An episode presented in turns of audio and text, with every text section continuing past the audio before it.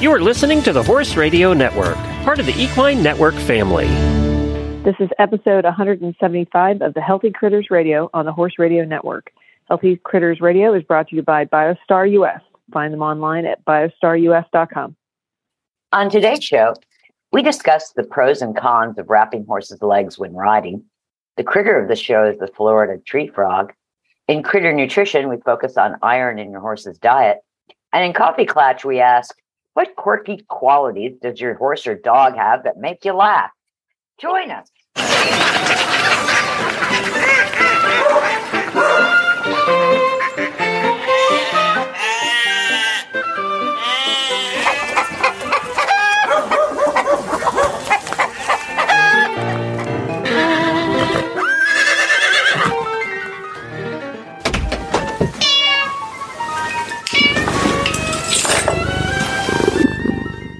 I'm Tigger.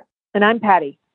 And I'm Coach Jen. Thanks for joining us here on Healthy Critters Radio, where we sit around and chat about all things critter and all things healthy.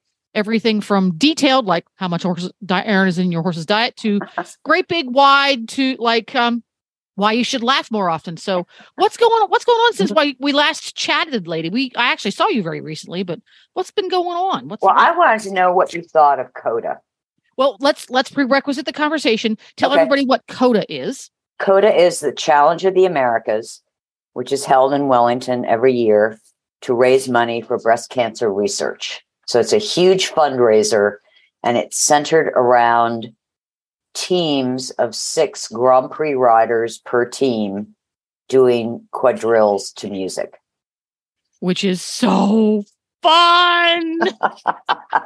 it was really a lot of fun. It was it was very much a light and party atmosphere. Yeah. It was really I've I've seen pas de deux, potty doos, and I've fi- seen freestyles, but I really enjoyed the team aspect of the quadrille because you've got six different horses, six different riders, all trying to make it happen together in the right timing Yes. things like that. So it was really fun to watch all that, and everybody got so creative with the bo- both the music and the choreography. Yes. Much more creative than you would see in any Freestyle uh, for freestyle sure. competition. Yeah, and that was really fun. So even Glenn, who came along, Glenn, not a horse guy, doesn't watch dressage. He actually really enjoyed it. It's very He much did? Yes, he did. It is very much a spectator sport, and the mini show jumping at the beginning was a hoot. Um, two two competitors had little teeny tiny minis. It was no, it was four minis. Four they did- minutes. They did a they did a quadrille, but instead of doing dressage, they were minis and on lead ropes. They did jumping, so they were going around and they made figures while they were running along with the minis and jumped little teeny tiny jumps. And the minis were wearing wings, and when the minis would jump, the wings would flap in the air. It was awesome. Well, and it, the theme was Top Gun. Oh, So that's the- right. And they played it to they did the Top Gun theme music. Yes. Yes. so I, I have that. I missed that. It was it, awesome. it was so funny. it was really fun. Now, Tigger, about how long does it take to go? So, at what point in the year do you start planning for next year's COTA? I already have. I thought that might be the case. What's the first step in planning? Is it is it you figure out who's going to do the riding first? No, that's the last part. Really? hmm What comes first? First comes the theme. Okay. So you decide to I'm not going to ask, and this is all very top secret. oh, it's Nobody very top knows. secret. very top secret. No, the other teams don't know what the other teams are doing. Um, Nope. So once you decide on your theme, what's the next step? The music. The music, and then after that is the choreography. I'm guessing, Yeah. and then you decide who's going to ride. Now, at how far out in advance of the COTA fundraising celebration do you start rehearsing with the riders? Beginning of January, So that's January, February. February, March, and Feb- yeah, So that's about eight between ten eight weeks because you add you add some extra rehearsals. about 10 weeks. Now, is that pretty universal for all the teams or does each team have Yes. different ones? About No, that same? everybody's pretty much on that schedule. It takes that long to learn the paddling. yeah, it's Sure not, does. it's, it's it's what, eight or 10 minutes long. Yeah. Yeah. and, and Pati rode, tell us about what, what you did, Pati. Oh, well, um, we it, was really quite cool because obviously it's a breast cancer thing, and and we did a tribute to Olivia Newton John, and um, I got to be Sandy. Um, but it was it was but but the thing that was so what that was so cool is um, and Tigger said this early on. She thought that we were uh, quite entertaining. Well, Jim Koford was um, on our quadrille, and I'm just going to leave it at that. I mean, anybody in the dressage world, actually anybody in the horse world that knows Jim Koford, he's just a, he's just he's just funny to be around and easy to be around, and um, and we love to joke. So it was just it was a lot of fun. But anyway, but it just you know it's an ever you know you think you learn it, and then um, you know, then you have to, it's just kind of cool watching Tigger. I mean, Tigger's done my freestyles before and I've watched her do other people's freestyles, but doing this together as a quadrille and seeing how her little creative brain works.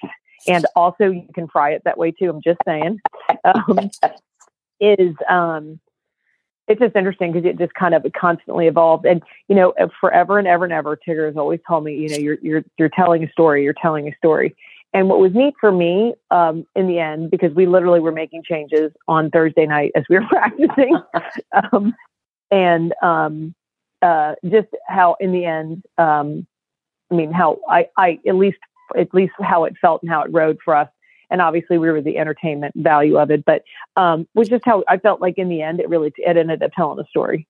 So it was that that part was great, and it was just so much fun working with other people and doing that, and just um, it's such a great experience for the horse. I think the coolest thing for me was just seeing how this is a horse we've only had a year, never took her off the farm, and and the first the first time I showed up to practice, I'm sure Tigger was like, "Oh my gosh, what did I get myself into?" Because we I couldn't even get the bridle. I looked like such a professional. I couldn't get the bridle on her. She was like her head was in the air. You know, I'm I'm accustomed to get her head down. You know, I'm having the owner of the horse like stand behind her so she doesn't run backwards. As you know, she was just interested in those things. You know, not me. But I'll I'll tell you about what, what week three she was broke. she, was she, was, she was like, oh boy.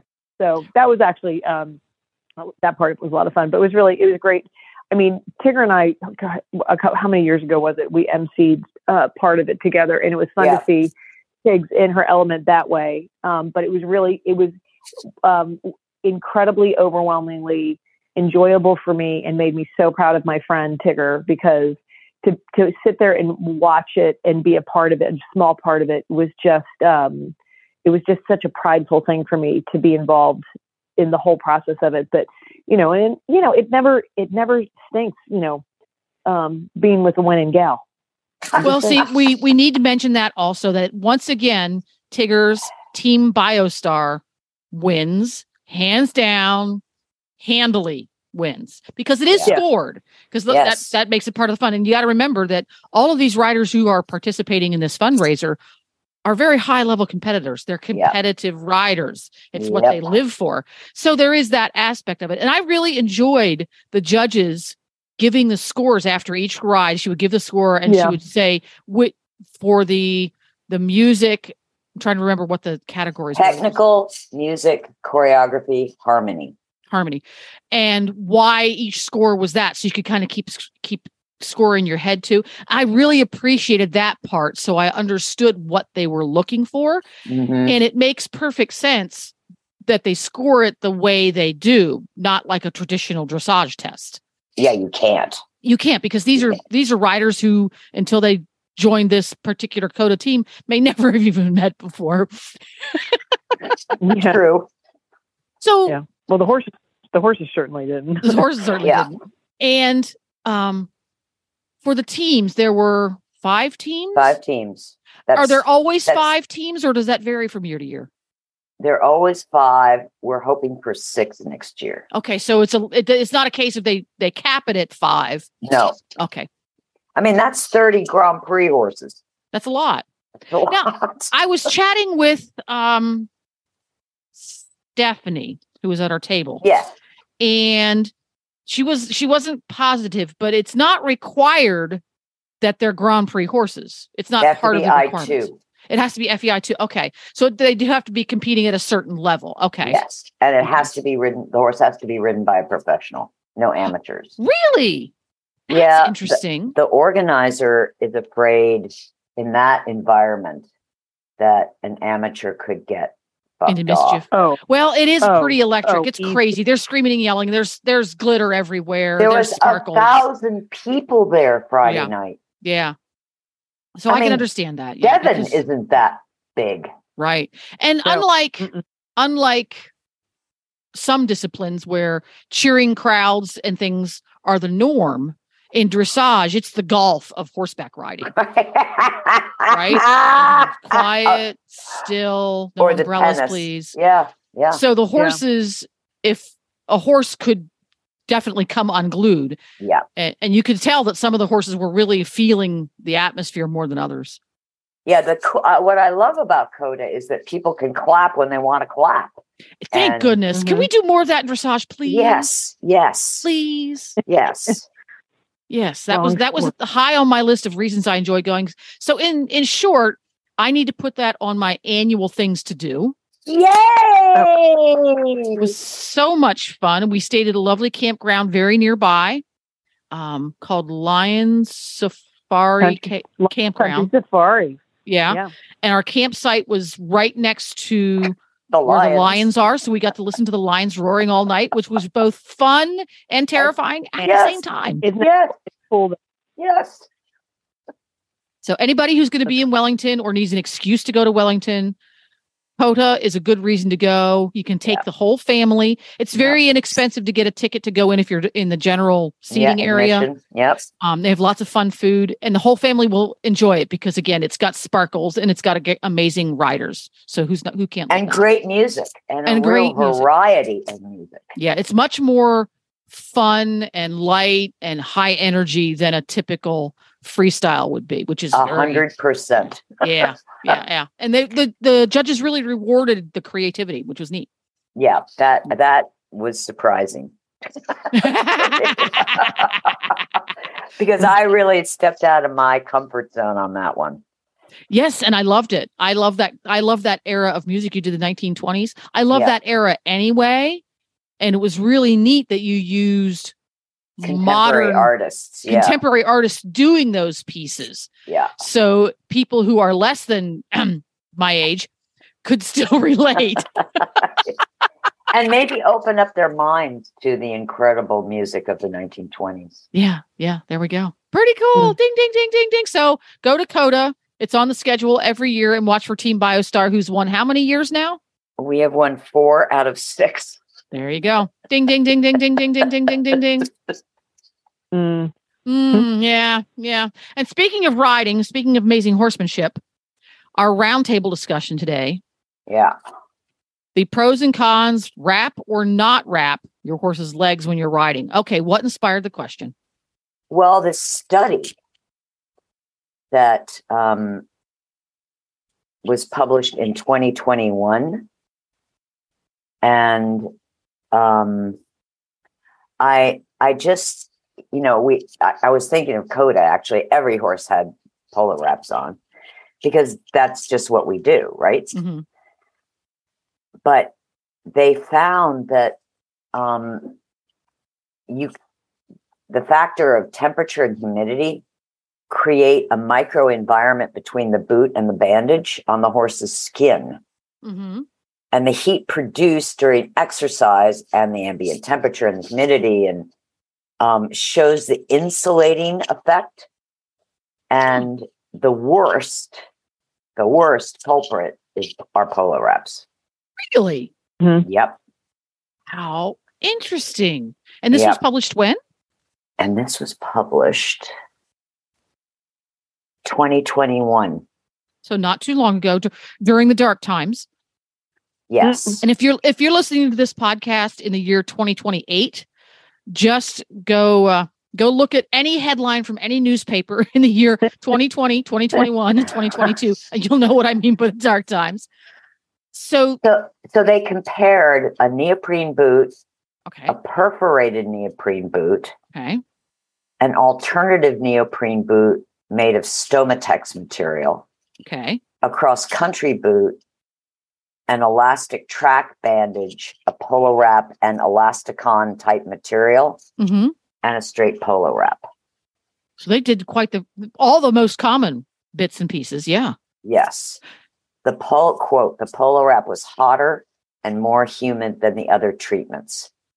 Mm-hmm. While the alternative neoprene with Stomatex bubble type composition was cooler, but was also looser fitting, which may have had Right. an effect in lowering the heat. So lowering the so they were only looking at that one parameter, the the heat between the heat that was created on the skin surface, Or- Yes. the heat that was not able to dissipate on the skin surface. They were looking at any of the other factors that that boot might that leg protection might offer, the protection or the support that you might use them for. For example, if your horse wears sports medicine boots, he might wear them because he's got an old injury that really he needs to wear that. Right. Okay, they weren't looking at that part. Do they say in the study what prompted them to study this? Yeah, the study supports the hypothesis that a limb wrapped in a boot or bandage undergoing moderate intensity exercise in moderate ambient ambient conditions during exercise may reach tendon damaging temperatures by preventing convection cooling. Now, explain convection cooling so every all of us out here at Radio Land know. Well, if you confine heat to one area and and don't allow it to dissipate, you're concentrating heat. It continues to pile up. Correct. Okay, and the convection being if it can't have convection, that means it can't dissipate. Is that what we're going with? Yeah. So, the leg so- wrap itself doesn't actually create any heat; it just keeps it from being dissipated. just correct. okay, So this is what the researcher said. Um, booting or bandaging your horse is an at risk versus reward situation. Riders should take into consideration the ambient conditions, workload intensity, the horse's locomotion tendencies, and boot and bandage design and materials. The best way to protect your horses is to remove that leg protection as soon as possible, then cold hose those limbs. You've got to cool those legs down. Mhm. very interesting. So, Pati, as an active Yeah. Grand Prix competitor, and everybody in the dressage discipline, it's standard operating procedure. All horses wear polo wraps all the time under saddle. How how how do you feel about the results of this study? What does that make you think about? Oh, I agree a thousand percent. I've been actively not doing that um, since I moved to Houston back in 2013, um, which is kind of funny because um, you know I was in Virginia, which humidity wise, although not in Houston, uh, um, was far worse than probably. Well, I shouldn't say far worse than Houston. Houston, there, there's pros and cons from each place, but where I live now, which is five hours north, it's a lot drier. But I stopped using um, polo wraps a long time ago. And, and it's interesting, Tigger, that you bring this up because it was you that turned me on to that flex stretch boot that um, was a breathable. Um, remember the white- Equilibrium. the equilibrium, equilibrium. from England. Yeah, that's a cool boot. yeah. And um, that really got me thinking. That was back in 2008. But when I moved to Houston, I had already had that idea of that boot in my mind, and we had been using it. And I, I was polo wrapping 13 horses a day. A lot of laundry, by the way. Um, but I just kept thinking it's just getting too hot. And one of the number one things that can damage a tendon, obviously, is keeping it too hot for too long. Yeah. And so I started going to the just primarily primarily to those boots. Every horse I had one in those. Um, and you know, at the time, that's when everybody and when you know, I used to. I mean, anytime I was down here doing any, you know, CDI, anything like that, I we were doing the um, the heavy wrap underneath and the polo on top. Mhm. You know, thinking there all the support stuff, and I cringe when I think about. Well, I actually I shouldn't cringe. I should be grateful that nothing ever really happened, um, because that's like such an easy way to obviously heat the tendon up and then stress it out. And then if you know if you're doing extended trots and all that stuff, or piaffe passage or pirouettes or whatever, I mean it's a, it's a beautiful way to um, heat that up and make it uh, become an issue. So for me, I've been doing this for years. So um, I only right now I have um, one of my horses um, just has a little bit of chubby legs going on, and so I put polo wraps on, behind on him because I want him to have more. I want it to help the circulation, and it's actually worked. But as soon as he stays down, um, I'll go back to doing regular boots. The other thing that I was doing too was, um, I don't know if the study shows anything of, with this, but you know, a lot of the uh, Lemieux boots and all these other ones have um, different types of obviously technology where they have holes through it supposed to help you know uh, get you know get air around because it's really you're just protecting them for when you're doing lateral work. It's not a support. They're not trying to support them like you do with racetracks, you know, race race horses. Um, but the um, merino wool, like the wool, is supposed to be very breathable. Um, do you know what I'm talking about, Tigger? The merino Yeah. wool ones. Yeah. Um, they're supposed to be very breathable, and I um, I use those a lot because it does keep it it it if and if you take um, the old wolf boots were just neoprene ones that um, Yeah. fit really well, but if you, I would take those off and their legs literally would be completely from where the boot started and completely sweating, completely sweating. Um, the merino wool ones I've used DSB and Lemieux and a bunch of different types, and they um, a- absolutely I feel dis- distribute the heat better throughout the leg, and they're not nearly as hot. And then of course I highly highly recommend just you know cold hosing afterwards, and I ice all my horses when I'm done. Well, I was going to say, you know, Tim Ober is the Iceman cometh, and Yes, you know he really believes when you're after your horse's work, start icing and just Mhm. cool the feet and the tendons, everything down. Yep. Yep. Yeah. Couldn't agree more. So I'm, I, I was happy to hear about Yeah. study. Do you do you think going forward that you may see some riders pass on polo wraps as just on general principles you put them on all the time? No, No? Yeah, I don't either. I wish they would because I mean, when you look at some videos of these people and they have the Eskadrons that now go from their knees all the way down to their feet, it unbelievable. just oh, it, it it's sickening to me. It it's just sickening to me because I I just can't understand why people don't get it. So they don't. They don't uh, understand it. They really think they're doing their best. Really, absolutely. And and let me tell you, this whole you know Eskadron thing. It started in Europe, where they don't have Oh, Mm-hmm. nearly the heat or humidity in Germany and. Holland and Scandinavia. Eh, They're dealing. with- Remember, one of the big things is ambient temperature. Well, Mhm. if, if you're in the cold weather, it's not going to be as big of an issue. But if you're in Florida, it's a huge issue. yeah. Yes, everything overheats Yeah. in Florida. Everything. Yeah. So I think we have to keep that in mind that um, you know, the the whole Eskadron and all that was developed in Europe, in Northern Europe, where it's cool. Mhm. Yeah. Interesting. Huh. So it, Yeah. it would be interesting now because studies like these have to be funded. So somebody has to fund them. But I'm I'm curious It was if funded at Middle Tennessee University. there we go.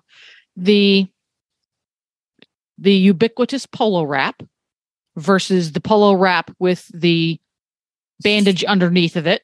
Because I've seen that's Eskadron, that's yeah. become all the rage now. Everybody's got a because Yeah. it, That's what, what Pati and I were talking about. Right? In the my little. Yeah. yeah in my little universe back in the day a polo wrap was the point behind a polo wrap is it didn't need anything underneath of it. That was the point behind a polo wrap that's why you put that on. But now they're putting a, a a a quilted bandage underneath of it to take those things because they have ways of testing how much support a given piece of leg equipment actually gives the leg. They've done testing on other boots to to test those things. It would be interesting to see if a plain polo wrap versus a polo wrap with a bandage underneath if one gives more support than the other versus the amount of heat one traps versus the other. Now obviously you've got more thermal mass. The one with the bandage underneath is going to it's going to trap more heat period. And i'm very curious because there are i'm going to be the devil's advocate high level competitors are using this style of wrapping bandage followed by polo wrap Yeah. if indeed it was detrimental to the horse, those horses would be breaking down left and right. That's going to be the reply to someone who says you shouldn't be doing that because it can be damaging at the cellular level. my and then I'm going to come back and say, well, maybe the reason your horses aren't breaking down at a rapid rate is because you put a lot more time, money, and effort into taking those bandages off and or icing your horses like crazy, crazy Yep. to help counteract the damage you just created. Am I is is that sounding logical? Because that's what I'm thinking is okay, the, the horses are doing fine bandaged that way because and it does offer lots of support. But then you have to counteract the cellular damage you're doing. So is there a better way to offer the support that the horse maybe needs that doesn't have the detrimental heating effect?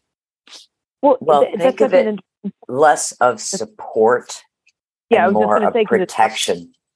Mhm. It's not for support. That's No, the number one it thing. It's it, it is for protection. And if you think about it, um, and again, it's it's for it's like for example down here, um, you know, oh, and and you know this, Jen, from living in Florida. Um, you get one little nick, um, you know, by Shit. a horse doing a lateral step, hits himself and gets a little bit of a nick, and the flies get to that, becomes a summer sore. It's blah blah blah. It's protection against stuff like that, hitting themselves, knocking themselves, not you know, it, it's a little bit of a buffer so they don't you know get a little bone bruise or twist their ankle a little bit, but it's really not for support. So that that's the number one thing. But and if and think of it this way too, and you know, and what most people do, at least I really started doing even before I stopped using polos, is when I would go to horse shows instead of putting polos on, and you know, it was a lot easier just to put boots on just as a protection. Then you go into the um you know, into the arena and you show. But again, you have to be super careful about saying protection because if it is or support, because if it is about support, when you go in and you show, when you really supposedly would need support the most, you can't wear them. Very interesting. So, where do you fall on the whole should you wrap, shouldn't you wrap question? If you want to let us know at horse at Healthy Critters Radio, go to Facebook, find the Healthy Critters Radio Facebook page, hit the like button, and therefore the follow button because they go together. And let us know what you think. Do you have do you agree with this? Do you think polo wraps are universally a bad idea? Do you think they're universally a good idea? Are there circumstances under which they should be used? We want to know. We want your opinion, people. And speaking of opinions, it's time for us to call Hedwig a very opinionated. Oh, Pomeranian. speaking of opinionated, Yeah, there we go. Let's give her a holler.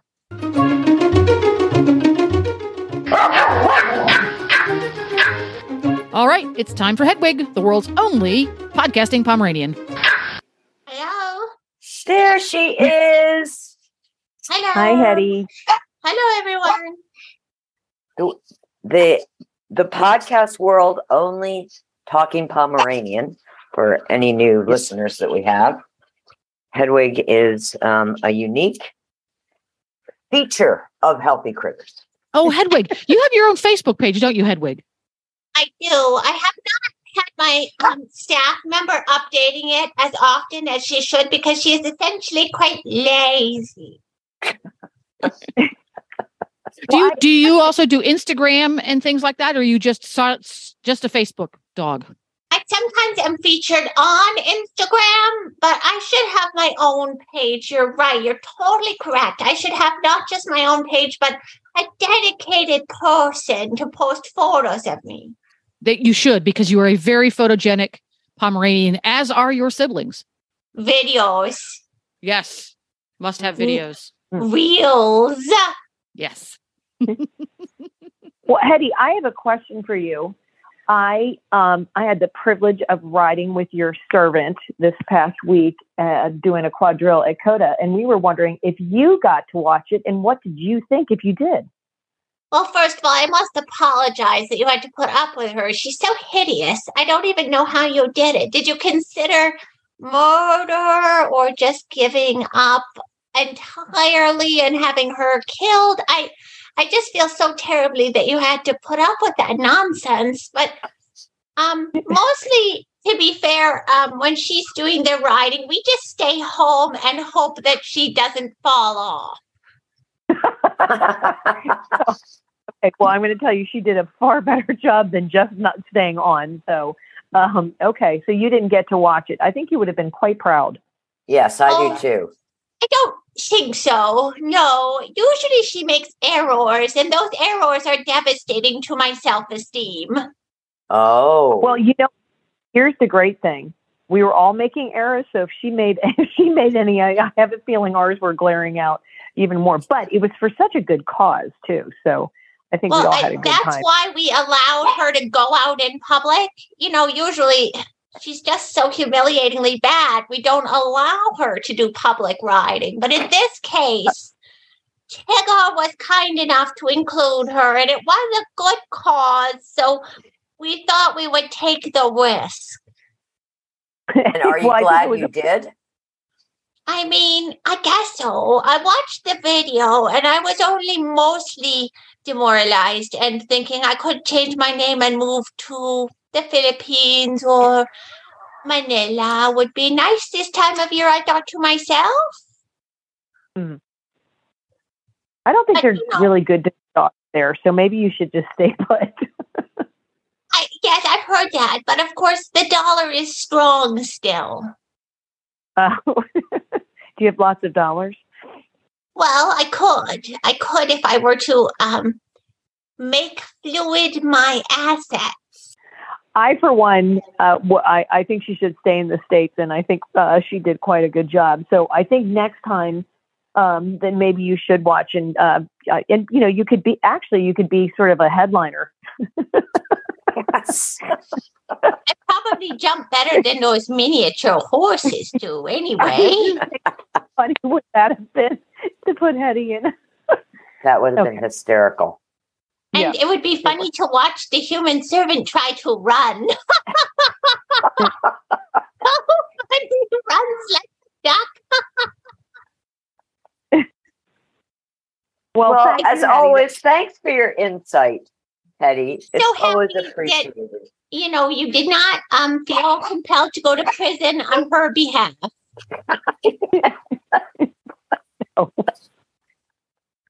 Thanks, Hetty. Bye Thanks, bye, Hetty.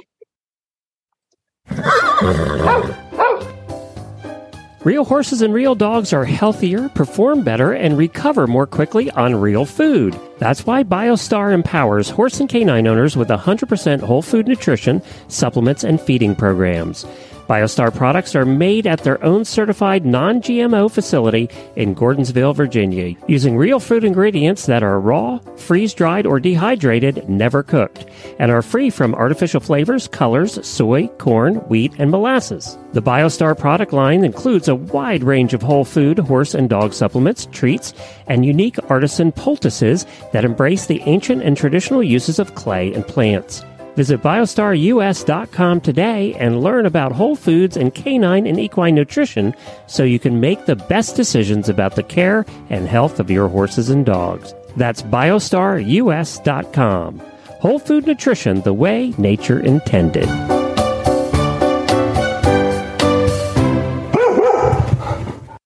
So we are at Critter of the Show, and I uh, love to do things that um, do critters that I've recently seen. And the other night, being in Florida for the winter, I my house is all glass, and I was bringing my dogs back in, and I turn around, and there was a Florida tree frog just stuck on my sliding glass window. So I thought I was going to research these little buggers. Um, they're also known as um, the Cuban tree frog or the barking frog. So you do need to look it up. It's pretty. It's pretty cool. I, everybody probably hears them if you're in Florida at night, but it's neat to know because they sound truly like a pack of dogs. Um, they're known. They're known for their bright green color and dark spots. They have big bug eyes and large toe pads and numerous warts. I didn't see that the other night. Um, they're located. They're located all throughout um, Florida, with the exception of the very, very southern part. I don't know why, but like if you look at the map where they show they are, there's just like sort of like Miami and a slice of that down. Don't know why, but they have allowed what they call tonk or bark, and from a distance it sounds like a group of barking dogs. And this is a very important thing because that's how the the female chooses the male based on the sound. Thought that was kind of a cute little tidbit. So the best bark wins. the best Sounds if you're going to get yeah. tech, it's the best tonk. Oh, okay. called a tonk. Um, so they're they're um, they can be found um, high in a treetop uh, and and down as low as burrowing into the sand. They're primarily around uh, sort of swampy or marshy areas and small ponds, and we're literally live next to a pond, so that makes complete sense. Um, and, a, and a sideline uh, years ago, I had a um, an RV that I had down here, and I um, got all the way home to Virginia and brought a tree frog home Oh, which I that's was adorable. yeah. Um, interestingly or not, inter- interestingly enough, and I'll be curious, Tigger, if this has been something you've had in your head. Um, all the years I've been coming down here, I have always um, heard that there were poisonous um, frogs down here, and apparently there are are deathly poisonous. There are poisonous Yes. frogs, but most of them are not Toads. Toads. deathly, which toads, right? Which I thought that was kind of interesting because I guess there's this this whole thing on you know are the tree frogs also because they have all the warts on them, um, you know, and they do that they secrete that whatever anyway. But the tree frogs are not uh, uh, poisonous, so just good good thing to know. Um, but however, that doesn't mean that if your dog were to lick one or try to ingest it, that they couldn't get very sick. Um, these little gems range from two inches up to uh, five and a half inches. Um, the tree frogs are nocturnal, so they sleep during the day and they wake up at night, and that's when the sun goes down, and that's when they start to hunt and breed. Um, these little stinkers aren't picky about what they. Basically, if it fits in their mouth, they'll eat it. So basically, bugs and that. Um, the females, interestingly enough, are larger than the males, and they will breed year round, but primarily breed in the wetter months.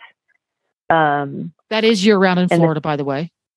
yeah, well, like, well, we've been having a little bit of dry patch, although we've had rain the last couple days, which has been kind of cool. Um, the females can lay up to several hundred eggs. Now, this is interesting. So they can they can hatch in under thirty hours. Whoa. Really? Uh huh. And the tadpoles um, develop within one month. Huh. That kind Holy cow. Yeah. So if you see a little tree frog, um, don't lick it. um, and if you can see um, it, put whatever it can fit in its mouth. But they're a cute little critter, and you you definitely need to. It's worthwhile um, putting the, to get the video of them um, making the tonk or bark sound because it's kind of cute. So there you have it. Florida tree frog. Everything you ever wanted to know about the Florida tree frog. Huh, Indeed. indeed.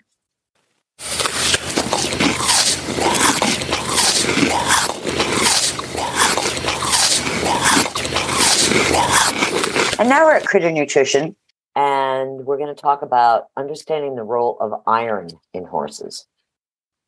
Iron is an important mineral for horses, but its need is often misunderstood. Iron is an incredibly abundant trace mineral, and horses are very effective at conserving and utilizing iron. While human iron needs may be often deficient, horses rarely are. Typically, energy supplements, complete feeds, and blood building supplements include supplemental iron. Do horses need more iron? Typically, supplements and many multivitamin mineral formulas provide iron as an ingredient. Because these supplements are based on the theory of iron deficiency. Yet, iron deficiency is very rare in horses. Anemia is possible for horses with gastric ulceration, leading to blood loss, or horses with parasite overloads. But in fact, the biology of the horse makes horses very effective conservators of iron. A study published in Animals 2022 showed that hay samples, a total of 5,837 hay samples, submitted for analysis to Equi-Analytical labs in 2017, showed an average iron concentration more than five times that required by the athletic horse. 12% of those samples contain iron at or above the maximum tolerable amount set by the 2005 National Research Council. Iron is the fourth most abundant element in the earth. Horses get iron through forage, hay, fortified feeds, whole food, vitamin mineral supplements, and herbal supplements. Horses control iron uptake starting in their digestive tracts. Once the iron is absorbed from the small intestine into the bloodstream, it is transported by a host protein, transferrin, to the liver and spleen for production of hemoglobin and a form of iron called ferritin. Stored in the liver and spleen, ferritin is a safe form of iron available to the horse when needed. Microorganisms in the gut contribute to the bioavailability of minerals such as iron. There's a dynamic modulation that occurs between intestinal microbiota and iron. Iron has a direct impact on host microbiota interactions. It can alterate microbial growth, affect the host immune system, and a range of biochemical processes. Too much of a trace mineral, such as iron, can modulate the microenvironment of the GI tract, affecting nutrient availability. Research has indicated that pathogen bacteria growth is linked with higher iron levels. Pathogenic bacteria possess more efficient pathways to acquire free iron and have more than one mechanism for exploiting iron sources. Too much iron, not enough iron. Because Biostar uses plant and food ingredients, our raw materials are assayed for nutrient content. I have yet to see one plant food that is deficient in iron. It is one of the most prevalent elements in the earth. More times than not, when I look at a food assay, I am thinking, wow, that's a lot of iron. iron toxicity. Iron toxicosis is more of a problem than iron deficiency. Horses cannot excrete excess iron. A study by Dutch researchers published in the Equine Veterinary Journal in 2018 found that hemochromatosis, which is the buildup of excess iron in the body, and liver dis- dysfunction in 21 horses and one donkey from high iron content of the water on the farms. Nine of the 21 horses were eventually euthanized. Five years later, the iron levels were still ele- elevated in the 13 surviving equines. Iron overload and insulin resistance. This is a hot topic among researchers. On one hand, some re- researchers have concluded the horse is such a good regulator of iron that overload is rare. On the other hand, iron overload is seen in other mammalian species, and one study identified excess serum ferritin in all 33 of the confirmed insulin resistant horses in the study. Dietary supplementation of iron does not boost red cell production. Iron is required by the horse, the synthesis of hemoglobin that picks up oxygen and transports it to body tissues. The horse uses iron primarily for oxygen transportation. Horses are rarely deficient in iron. Too much iron can disrupt the microbial balance in the gut, leading to the proliferation of pathogenic bacteria. Excess iron accumulating over time can accumulate in the liver and cause long term health issues. Test your water if you are on a well, test your hay and forage. If you are in a boarding situation where new loads of hay come in frequently and aren't tested, be careful about feeding supplements with added iron. Iron is, imp- is an important trace mineral for horses. However, too much iron may pose health challenges to your horse's GI tract and liver. Cut. Yep.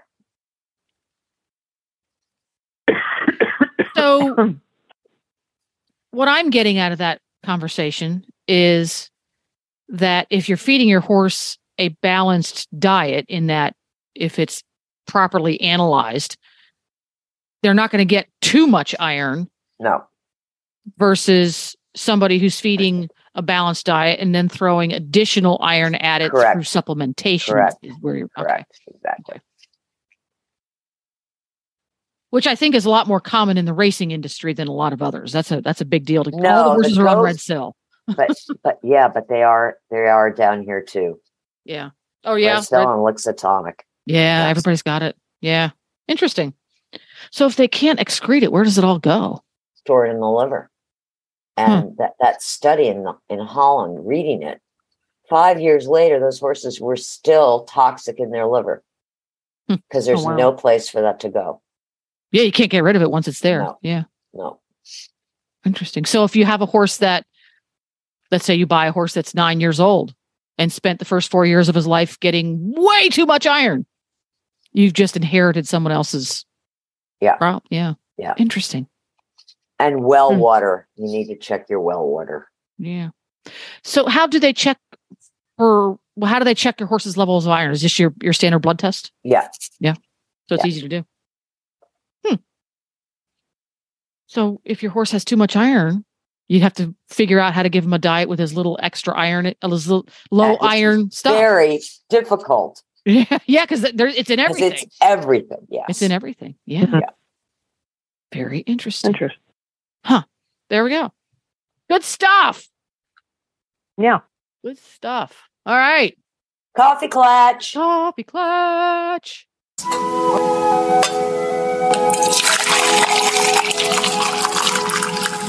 So we're at Coffee Klatch, and the topic is what quirky qualities does your horse or dog have that make you laugh? Can I start? Can I yes, start? please, please. First, I always have to ask this question. What prompted this topic? One of the Mhm. quirky qualities of my dogs, And which dog? Keen. And Keen. Which one's Keen in amongst the pack? Where does he fit in? He's the youngest. He's the youngest. He's the youngest. He's three of the years group. old. He's three years old. And what is his quirky quality that makes you laugh? As soon as I pick up his leash, he spins around like a top. And he's so excited and so happy, he cannot sit for me to put the leash on. Aww. He vibrates. I swear that dog could levitate. and it, it, I have done for three years trying to teach him to just settle. He knows what settle means. He'll settle almost any other time. But as soon as I pick that leash up, we are a whirling dervish in place. And it, it's just, this is, this is the best day ever. and it just makes me laugh. I've stopped like obsessing about it and just go, okay, this is just him. Aw. That's so cute. How about you, Pati? Well, um, both of my dogs sneeze, and my one, uh, so Burke sneezes, but he sn- sneezes and smiles. it's like sneezes and smiles to the point where it's like, okay, stop. And like you think it's gonna, it just keeps going on and on. And he just sneezes and smiles and sneezes and smiles. But um, Catch does the same thing. He'll, um, that Keen does. He'll just spin and spin and spin to the point where you're like, okay, whirling dervish, calm, calm that down. Slow your roll there. Um, but the sneezing, but the, it's funny. I don't know that Catch would have necessarily been a sneezer, but Burke You learned definitely it from has sneezed. Burke. Yeah. Yeah, I think you. Yeah, for sure, And for sure. Kemosabe, he doesn't do it anymore because he's old and blind and deaf. But the funny quirk he used to have is I'd be sitting working at my desk, and all of a sudden there'd be Sabi's big head with one of my shoes in his mouth. And he would wiggle his rear end because he's an Aussie, so no noticeable tail. And very proud, like, look what I have for you. And then he'd drop it clunk, either in my lap or on my foot, or, you know, and I'd say, pick it up, and he'd pick it up and just, you know, look, I brought you your shoe. It just, Oh, it just makes me laugh. It's the most magical thing ever. I have your shoe. Exactly. Like and when aren't baby when babies dis- I brought Yeah. it to you. like when babies discover they have toes. Ah, it's the most amazing thing ever. that's so funny. Okay, That's so- Jen. Oh, I have so many, so many. Oh, this is one from back in the day when we were kids. We always had cats in the house. One cat's outside. We were a cat family. And we had one cat who would fall asleep and he would become catatonic. Ah, I made a joke there, catatonic. In that he when he was in this state, you could literally pick him up and he would hang there like a wet rag. And you could carry him around like that, like a wet rag. Wow. He'd just be completely just droop cat. And we just thought that was the funniest thing. We would anytime we would see him napping somewhere, we would go over and poke him to see if he was in his catatonic state. Sometimes he was just normal sleeping and he gets he'd wake up and growl at you. But sometimes, oh look, he's doing it again. And we pick him up and we carry him around and play with his legs. You know, I had a Maine Coon cat that was really a relaxed cat, and he would stand with his feet on my shoulders, and I would drape him over my head like a hat. And his front paws would hang down in front of my face, Oh, that's awesome. and I could walk around with him like this. Oh my gosh. Oh, that's taking your life into your own hands. You could have been blinded by those claws. Yeah, but he just wasn't. He liked. He thought that was really fun, and then the head would move, you know, side to side. It was the coolest hat ever. That gives Oh, new so meaning to coonskin cap, doesn't it? Yes, exactly. um, another one that makes me giggle, and this is a current one. PT Scooter, Glenn's Hackney pony, Mhm. loves him a mud puddle. The other, and he reminded me again. The other day, I was, I poured out his water trough, which is just a giant muck tub. I poured it out so I could scrub it out and clean it. So I poured it out, and then I turned the water on and walked away and went and did something else. So it was sitting there overflowing for probably a good 10 minutes. And he no- took note and he came over and he just immersed his entire, I don't know how he does it. He must have been a fish in a former life because he somehow gets away. Now, this is a mud puddle that's probably four feet by six feet, maybe. And he gets his whole 12 and a half hand body in there. So every square inch of his body, right up to his eyelids, is covered with water in that little tiny mud puddle. Whoa. He loves him a mud puddle. Yeah. So there you go. If you've got, if you've got uh, lo- lo- well loved animals in your life that make you chuckle because they have fun and interesting things that they do, we would love to hear about it. We would love you to post a video over on the Oh, Facebook page. as Reels. fact, a reels. You could post Mhm. it over on the Facebook page, uh, Healthy Critters Radio on Facebook. One over there. Hit the hit the like and follow button. Pop in a video of your dog, cat, gerbil, turtle doing something Yes. fun. Speaking of turtles, squirrel.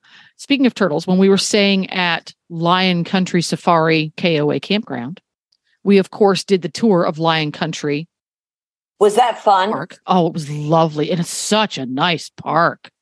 Oh my, the the enclosures are huge, and the animals are all in herds that are herd animals, and they're all trotting around. They, they just a lot of times when you see animals that are in wild animals that are in captivity, Oh, it's They- painful. It's horrible. yeah, yeah. These they had so much room and they were behaving in a way you would expect a wild animal to behave. They were interacting with each other, they were occasionally chasing. There was herd dynamics going on, which was really neat. Yeah, that's really neat. That was really neat. It was very refreshing. I would absolutely do that one again. And you'll you go through at your own pace. You're not dragged through so you can stop. yeah, and that's nice. yeah, stop and stare. And the 1st Mhm. creature we saw when we went in was a giant tortoise. Wow. It was a giant tortoise about the size of a VW. Bug. Yeah. And he Hmm. was he was crawling into a pond and I didn't know they did that. Wow. Yes, and we we had the audio going. You can have a, a little drive-through audio going on your radio. Mhm. And it said, Well, you may see him going into the pond. It's like, there he is. That's exactly what he's doing. And he doesn't swim. He just goes into the edge and then he has to back himself back out again because they don't swim. But we caught him going into the pond, which I thought was so exciting. It was. Wow. Yeah. So if you're ever down there, again, Wellington wants something else to do when you're going to COTA. Uh, the Lion Safari, Lion Country Safari, the animals are just out there being animals. It's pretty cool. Is the campground nice? The campground is lovely. It's a KOA campground, which means it's part of that KOA chain. It's clean, it's pleasant, it's quiet. Everybody was friendly. Uh, the sites are pretty darn level. It's I like the thing I liked about it is it's just the right level of it's campgroundish, but not quite rustic. Because most campgrounds these days are literally parking lots. They're paved. Wow. It's literally a parking lot. There's Like nothing city. camp about it. Like a yeah, city. it's just a it's just a big paved area because people don't want sand in their campers. But the the the sites are still turf for the most part. Some of them are gravel, but then they have a little concrete pad to put your awning over so you can have a concrete pad for your picnic table and stuff. So I would very much recommend it. No, I shouldn't say that because it gets sold out. No, don't go there.